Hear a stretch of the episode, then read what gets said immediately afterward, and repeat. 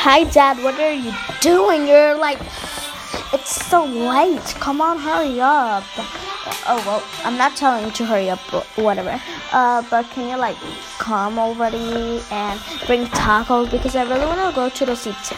So yeah, thank you. Um, yeah, just that, and I'll tell you the rest when you come, so just so we can go together.